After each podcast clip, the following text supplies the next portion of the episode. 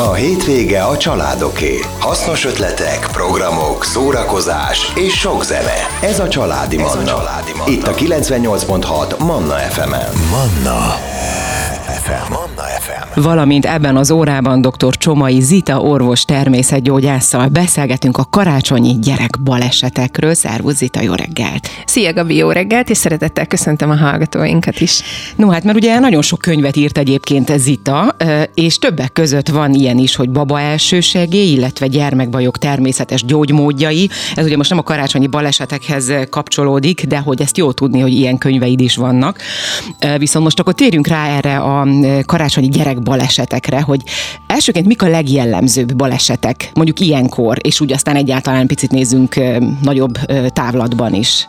Tulajdonképpen, hogyha megnézzük ebben az időszakban, jellemző a sürgés, forgás, a kapkodás, olyankor azok az emberek is bemennek a konyhába, akik egyébként soha nem szoktak, és valahogy a karácsonyi időszakban ugye elfeledkezünk a hétköznapokról, tehát az egyik nagyon-nagyon jellemző ezek a konyhai balesetek, amikor tényleg a gyakorlatlanságból, vagy csak azért, mert annyira sokfélét akarunk készíteni, egyszerre sül, fő, minden forró a sütő.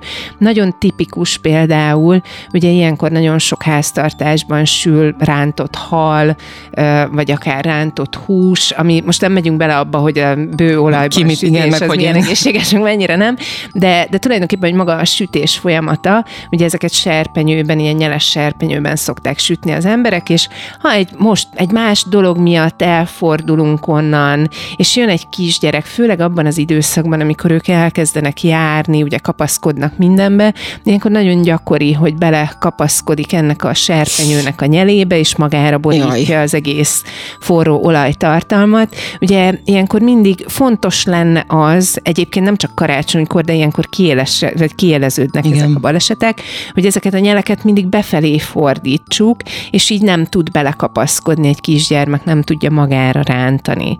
Vagy ugyanígy a konyhában. Ma már ez nem annyira jellemző, de azért még ilyenkor karácsonykor, amikor sok-sok minden sül fő egyszerre, hogy a forró levest például leteszik a konyhakőre, vagy a forró süteményt leteszik a konyhakőre, hogy ott hűljön, és a gyerekek így előszeretettel bele gyalogolnak, vagy magukra borítják a földön lévő forró dolgokat. Tehát arra mindig figyeljünk oda, hogyha mondjuk letesszük, akkor ez legyen egy zárható kamra, ahova be tudjuk rakni, tehát hogy a gyermek véletlenül se tudjon ebbe így belemászni, vagy belenyúlni. Nyilván akkor itt, ahogy mondtad, a legkisebb, tehát éppen járni tanuló, vagy a már éppen járó gyerekekről beszélünk, ugye? Nyilván az idősebbeknek is lehetnek balesetei.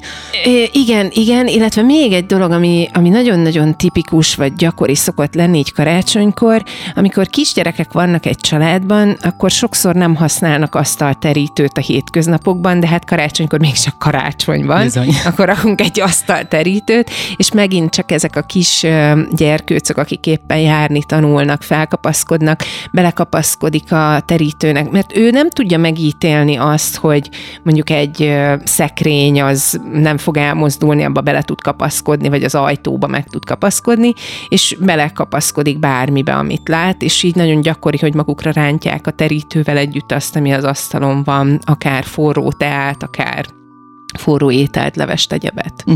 Hát ilyenkor nyilván az is egy megoldás lehet, hogy ne engedjük be a konyhába a gyereket. Tehát addig, amíg a konyhában sürgünk, forgunk, sütünk, főzünk, addig valaki vigyáz a gyerekre, mondjuk a nappaliban, vagy éppen a szobában. Ez is egy veszélyes dolog egyébként. Én nem pártolom azt, hogy ne engedjük be a gyereket. Szerintem nagyon fontos, hogy valahogy így megpróbáljuk ezt az egészet úgy átalakítani, hogy közösen csináljuk a dolgokat, és... De már ilyen picikorban, most itt mondjuk beszélünk 1-1,5-2 éves korig? Hát, vagy akkor tényleg olyan felügyelettel, vagy olyan figyelemmel. Egyébként a másik, az is egy ilyen veszélyforrás, és ebből volt haláleset is többször, hogy anyuka a konyhában sütött, főzött, a gyerekek a szobában játszottak, oda bevittek valamilyen ételt, és félrenyelt mondjuk a legkisebb, konkrétan december 23-án volt egy ilyen pár évvel ezelőtt, és egy félrenyelt kisgyermek, akinél ugye nagyobb testvérek nem tudták, hogy mit csináljanak, vagy megijedtek, és mire szóltak az anyukának. Már késő volt. Így van. Tehát, hogy itt például, ha sütünk, főzünk a konyhába, és a gyerekek játszanak, akkor is félszemmel mindig ott kell rajtuk lenni, vagy a félszemünknek mindig rajtuk kell lenni. Ezért jók például az ilyen amerikai konyhák, nem? Tehát, hogy a nappali ott van, és akkor egyben van a konyharész, a nappali, és akkor a nappaliban tudnak a gyerekek játszani, és az anyuka meg látja a gyerekeket, hogy... Igen, szerintem ez egyébként egy nagyon-nagyon jó dolog, igen, illetve hát, hogy egy picit így átalakítani szerintem a konyhatechnikát is, tehát van nagyon sok olyan eszköz, amit tudunk használni, akár a lassú főzők, akár tényleg azok az edények, vagy, tehát, hogy nagyon sok olyan dolog van szerintem, ami azért megkönnyíti a dolgunkat így a konyhában, de azt látom, hogy ilyenkor karácsonykor mindenki meg akar felelni mindennek, és mindennek tökéletesnek kell lenni, mindennek hagyományosnak kell lenni, és sokszor valahogy az idő az pont nem arról szól, hogy együtt van a család, és akkor mindenki boldog, hanem halálra dolgozzuk magunkat így karácsony előtt. Ez pontosan így van. És hogy sokszor ezek a prioritások elvesznek szerintem, tehát itt ezt is érdemes esetleg így átgondolni. Igen, és ezt minden évben át szoktuk beszélni karácsony előtt minden témában, és valahogy mégis mindig az ember ugyanúgy beleesik, érdekes. No, jövünk vissza a zene után, és innen folytatjuk a beszélgetést, maradjanak velünk. Családi Manna. Szombaton és vasárnap délelőtt Ferenc Gabival. Valamint dr. Csomai Zita orvos természetgyógyásszal beszélgetünk a karácsonyi gyerekbalesetekről. Itt már néhány konyhai balesetről szó esett. Azt nagyon fontos elmondani, hogy nem riogatni, meg nem ijesztegetni akarjuk itt a családokat, a szülőket, hanem sokkal inkább felhívni a figyelmet, hogy hogyan lehet mindezt elővigyázatosan készülni az ünnepekre, meg főzicskézni, sütögetni. Főleg ugye itt a legkisebb gyerekekről beszéltünk, akik már nem a legkisebb, hanem azokról, akik már mondjuk járnak, tehát be tudnak menni mondjuk anyuka után a konyhába, és például magukra tudják rántani a serpenyőt, tehát ezekre érdemes figyelni. No, de vannak ilyenkor ugye más veszélyforrások is karácsonykor, hogyha csak mondjuk a gyertya, a csillagszóróra gondolok, még mi minden van. Így van, és tényleg egy picit így visszacsatolnék ide, amit mondtál, Gabi, hogy tényleg nem riogatni akarjuk. Én nagyon sokáig dolgoztam a sürgősségben, és nagyon sokat dolgoztam gyerekekkel, tehát hogy ezeket a tapasztalat mondja, és tényleg azt gondolom, hogy ha minél többször hallunk ezekről a dolgokról, akkor talán egy picit jobban odafigyelünk, és talán ki lehet küszöbölni ezeket a baleseteket, és akkor nézzük, hát igen, a szobában, meg általában ugye karácsonykor a gyertyák előkerülnek. Erre is érdemes megtanítani a gyerekeket. Amíg nagyon-nagyon picikék, addig nyilván csak megmutatjuk nekik, és nem szabad elől hagyni. Ilyenkor szerintem, meg amúgy is ezek az adventi koszorúk, főleg már, amikor egy kicsit így kiszáradnak, nagyon könnyen lágra tudnak kapni, tehát arra mindenképpen figyelni kell, hogy az adventi koszorút soha ne hagyjuk ott őrizetlenül az asztalon, vagy bárhol, hiszen főleg amikor már így kiszárad, leég a gyertya, akkor azért ezek nagyon tűzveszélyesek lehetnek. Hát meg ugye olyan is van adventi koszorú, hogy mondjuk a tavalyit eltették, és akkor idén előveszik, no az már egészen biztos, hogyha ilyen fenyőből volt, hogy az nagyon száraz. Így van. Ha például ilyen kis üvegmécses tartóba rakjuk bele a gyertyákat, akkor az már egy biztonságot ad. Ugye a gyerekek, akik évközben nem látnak ilyet, nagyon izgalmas lehet nekik, és itt már bejöhetnek egyébként a nagyobbak is, hogy én akarom meggyújtani, látja, hogy hogyan gyújtjuk meg, ha elől marad a gyufa, a gyerek magától is el tudja kezdeni gyújtogatni ezeket a gyertyákat, és ugye megijed attól, hogy meggyulladt, leejti esetleg, tűz keletkezhet. Tehát erre is mindig figyeljünk oda, hogy ezeket a gyufákat, meg egyéb dolgokat így pakoljuk el. Aztán ugye maga a karácsonyfa, hát még az én gyerekkoromban nagyon gyakori volt, hogy magára a fára is raktak gyertyát. Igen. Ma már szerintem ez talán így sehol nincs. Mondjuk az nagyon szép volt egyébként. Igen. Viszont ugye ezek a különböző ilyen elektromos dugaljak, ugye ezt mindig elmondjuk, hogy kicsi gyerekek mellett legyenek ilyen konnektorvédők, hogy a gyerek ne tudjon oda belenyúlni, ne tudjon beledugni különböző dolgokat. Na már szerencsére nincsenek mondjuk töltőtollak, amiket így bele szoktak dugni, vagy legalábbis azok a régi ilyen klasszikus baleset források, de érdemes ellenőrizni a vezetékeket is, hogy azok ne legyenek sérültek, mert azok is okozhatnak akár áramütést. Hát meg ezeket a karácsonyi izzókat is, ugye, amik itt most vannak nálunk is a stúdióban. Így van, ezeknek is, hogyha sérült a vezetéke, és ugye erre is mindig felszokták hívni a figyelmet, hogy figyeljünk oda arra, hogy megbízható helyről vásároljunk, mert ugye akár zárlatos lehet, akár hogyha tényleg nem megbízható helyről vásároljuk, akkor ez balesetveszélyes lehet, ezek is tűzveszélyesek lehetnek egyébként. És még egy dolog, ami illetve a karácsonyfa tekintetében nem is csak egy, hanem több van, az egyik ugye az, hogy felborulhat a fa. Tehát megint ez a kisgyerek belecsimpaszkodik, vagy lát egy habkarikát, vagy egy valamit, amit le akar venni a fáról, és tehát, hogyha nem stabilan helyezzük el azt a karácsonyfát, akkor magára boríthatja. De ez nyilván attól is függ, hogy milyen a tartója, a karácsonyfa tartó, mert vannak ezek, amiben, és szerintem az a legstabilabb, amiben ilyen vizet lehet önteni, tudod, van ez a nagy ilyen, és akkor bele lehet állítani. Szerintem az a legstabilabb. Így van, meg magától ugye a karácsonyfa méretétől igen. is függ, de esetleg, hogyha mondjuk nagyobb karácsonyfát szeretnénk, akkor érdemes kikötni valahova, hogy tényleg véletlenül se forduljon elő olyan, hogy felborul. Az ijegység is lehet hatalmas, hogy tényleg rá nem biztos, hogy mondjuk ilyen nagyon komoly sérülést okoz, de azért okozhat. Illetve itt még egy dolog, ezek a gömbök, amik nagyon csábítóak lehetnek egy kisgyereknek, és ugye megfogja ezt a gömböt, eltörhet a kezében, tehát amikor kisebb gyerekek vannak, ott esetleg érdemes olyan díszekkel díszíteni a karácsonyfát, amik nem törékenyek, hanem vannak ilyen nagyon-nagyon cuki, akár plüssből, akár ilyen horgolt, akár szalmából. Vagy ehető. Igen, ez veszélyes, mert akkor felmásznak rá a gyerekek, de abszolút, vagy ezek a természetes díszek, amik ugye szalmából, meg egyebekből készülnek, vagy a nagyobb gyerekekkel például lehet közösen is készíteni. Meg ugye arra is figyelni kell, ahol mondjuk esetleg kisállat van, mert ugye legtöbb ilyet láthatunk a mindenféle közösségi oldalakon, akik megosztják, hogy például a macskák, hogy felborítják a karácsonyfát, mert hogy játszanak ők is. És ha közelben van a gyerek, akkor ugye ez is egy veszélyforrás lehet. Igen, a cicák különösen szeretik. Nekünk mondjuk szerencsénk van, nekünk van cicánk, és nem ugrál fel a karácsonyfára, és még legalábbis nem döntötte fel a karácsonyfát, de nagyon sok helyen például a cicás családokban azért nincs karácsonyfa, vagy csak nagyon picike, mert hogy tényleg ezekkel a gömbökkel nagyon szeretnek a cicák is játszani.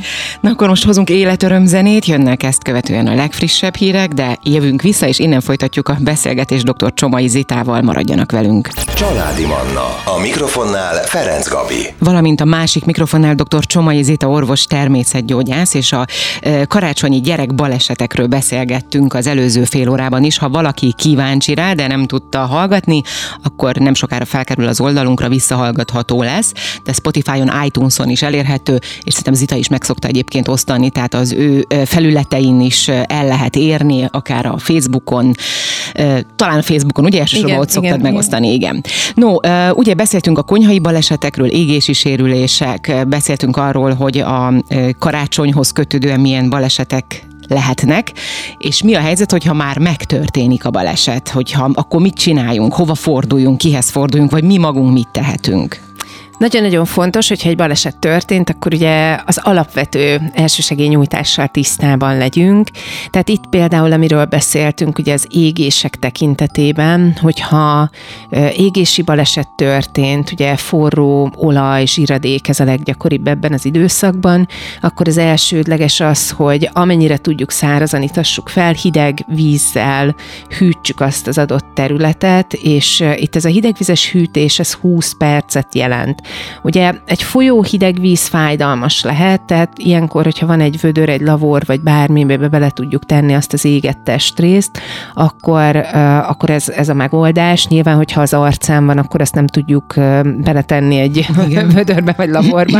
Tehát mindenképpen azért a realitások talaján maradva, de a 20 perc hűtés az nagyon-nagyon fontos, és bármit olvastunk egyéb felületeken, nem teszünk rá krémet, tojást, semmi ilyesmit. Tojást, is ajánlanak. Igen, vannak ilyen felületek, ahol azt írják, hogy az égésre tojást tegyünk, de ez tilos, hiszen a tojásban mindig vannak baktériumok, és egy friss, mondjuk egy másodfokú, harmadfokú égésnél ez problémát jelenthet a későbbiekben, tehát a hideg vízzel való hűtés az nagyon-nagyon lényeges. Na most, hogyha valakinek már volt ilyen égési sérülése, az ami volt, ugye a hideg víz, ugye az enyhíti, viszont utána, tehát ezután az idő után, amikor már elzárad mondjuk a csapot, vagy ki, akkor ugyanúgy fáj tovább, tehát az eszméletlen rossz érzés, fájdalmas pontosabban. Így van. Hát ami itt gyerekeknél nagyon fontos, hogy ha az arcon vagy a kézen van ez az égés, akkor mindenképpen kórházba is égés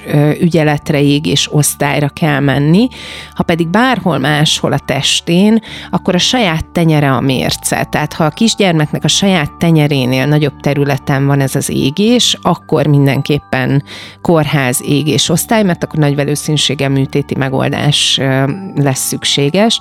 Hogyha egy olajcsepp rácseppent, akkor nyilván azt otthon is el tudjuk látni, nagy a biztonság kedvéért ugye gyerekorvoshoz lehet fordulni. Semmi olyan varázsszer nincs, ami ezt az erős fájdalmat egy picit enyhíti a hideg vízen kívül? Az első időszakban mindenképpen a hideg víz, hogyha kórház, tehát hogyha nagy kiterjedésű ez az égés, akkor semmit nem szabad rátenni, mert ma már ezekkel a modern műtéti eljárásokkal csak akkor tudják azonnal megoperálni, azonnal ellátni, hogyha nem tettünk rá semmit. Tehát ez fontos. Gyógyszertárban lehet kapni egyébként olyan különböző géleket, ami kifejezetten ilyen égési sérülésekre van. Ott érdemes azt megkérdezni, hogy ezt lehet-e úgy alkalmazni, hogyha mondjuk kórház a vége, de általában azt szoktuk javasolni, hogy ne kerüljön rá semmi. Ha otthoni ellátás, akkor ugye a hidegvizes hűtés, borogatás az a továbbiakban is maradhat, tehát egy pici területre akkor alkalmazhatunk ilyen különböző géleket. Az fontos, hogy jeget nem, tehát égésre jeget nem teszünk, mert az ugyanolyan szövetkárosodást tud okozni, mint maga az égés, tehát jegelni semmiképpen nem jegeljük, csak hideg vízzel. Ha pici terület, és tényleg felületes ez az égés, amit otthon el tudunk látni, akkor például a levendula illóolaja a gyerekeknél hígítva, egy-egy cseppet valamilyen alapolajban hígítva lehet tenni ezekre az égésekre, illetve vannak kifejezetten égésre való gyógyszertárban kapható különböző készítmények. A körömvirágból készült különböző krémeket is tudjuk használni, de csak abban az esetben, hogyha otthon látjuk el ezeket az égéseket. A másik, ami szerintem így nagyon lényeges, ugye, hogyha félrenyelt a kisgyermek, ez is viszonylag gyakori.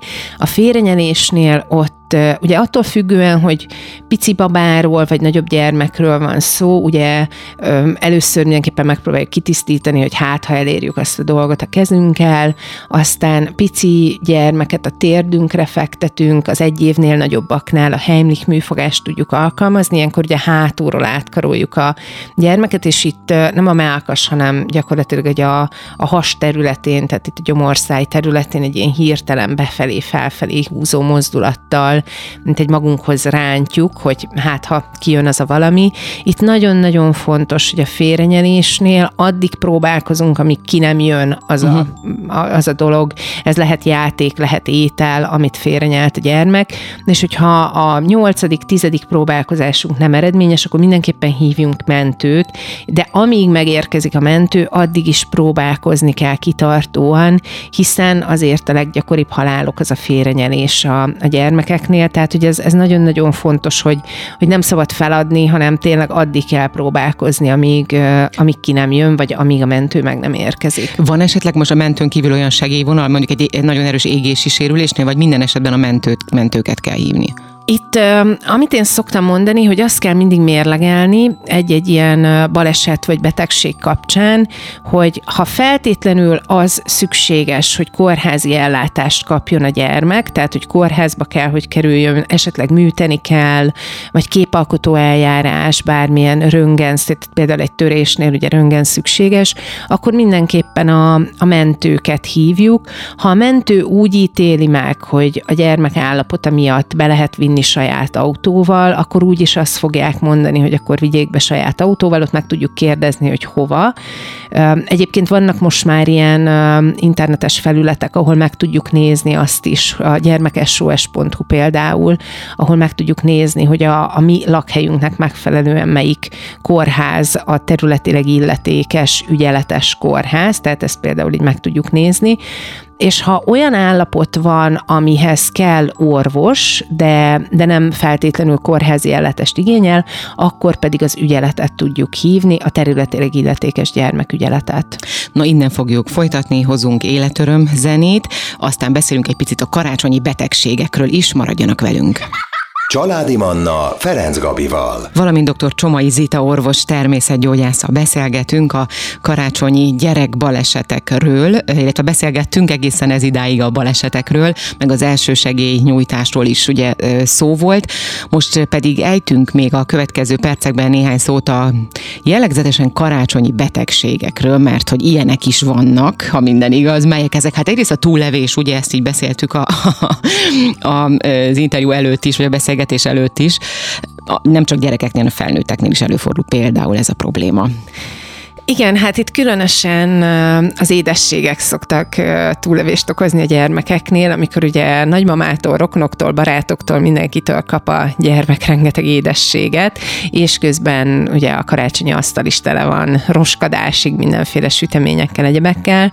Szerintem itt nagyon-nagyon fontos, hogy erre odafigyeljünk, hogy tényleg, ha valóban ott van, akkor mindenképpen szerintem ez egy lényeges dolog, hogy egyen normális ételt a gyermek. Tehát azt soha ne engedjük, hogy csak édességgel teletömje magát, és akkor mondjuk a rendes ételből nem eszik, és szerintem amíg kicsik a gyerekek, addig ez nagyon-nagyon fontos valóban a szülőnek kontrollálni, hogy mi az, amit engedünk, mennyit, mekkora mennyiséget, mert tényleg a gyerekek itt aztán kontroll nélkül, mondhatjuk, hogy hányásig tudják teleenni magukat. Ebben az esetben egyébként itt nem ételmérgezésről van szó, vagy nem olyan fertőzéses dologról van szó, tényleg akár különböző gyógytákkal, egyebekkel, vagy ha valóban mondjuk hányt a gyermek, az megkönnyíti az ő pocakját. Igen, pont azt teszem, hogy ezt kell egyáltalán valahogyan ezzel kell foglalkozni, hogyha mondjuk kihányja azt a rengeteg sütit, meg csokit, meg nem tudom mit.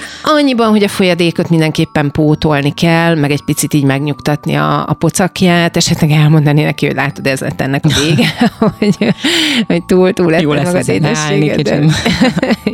Igen. A másik viszont, ami nagyon-nagyon jellegzetes, ez egy picit ilyen lelki dolog. Nagyon-nagyon sokszor a gyerekek az izgalomtól belázasodnak. Ugye a magyar nyelvben benne is van, hogy lázba jön. Igen. Én annak idején, amikor nem voltak gyerekeim, mindig én ügyeltem karácsonykor, mert ugye mindig a fiatal, akinek nincs családja, nincs gyereke, az az ügyeletes, úgyhogy mindig én ügyeltem karácsonykor, és így utólag, akkor nem tudtam ezeket, de így utólag visszagondolva, annyi lázas gyereket, mint karácsonykor, soha nem láttam a rendelőben. És tulajdonképpen ez az izgalom, hogy tényleg lázba jön, annyira izgatott, nagyon-nagyon várja a Jézuskát, várja azt, hogy jön a nagymama, az ajándék, a nem tudom, tehát itt tényleg valóban ez az izgalmi állapot, és ilyenkor ma már a természetgyógyász gondolkodásommal megismerve ezeket a lelki folyamatokat, azt mondom, hogy ebben az esetben az a jó megoldás, hogy ha nincs a gyermeknek a láz mellett más tünete, tehát nem köhög, nem hány, nem piros a torka, nem fáj neki semmije, csak lázas, akkor nyugtassuk meg a gyermeket, akár adjunk neki lázcsillapítót, vagy alkalmazunk valami természetes szert a lázcsillapításra, és engedjük, hogy megtörténjen, hogy valóban mármint, ott hogy... legyen.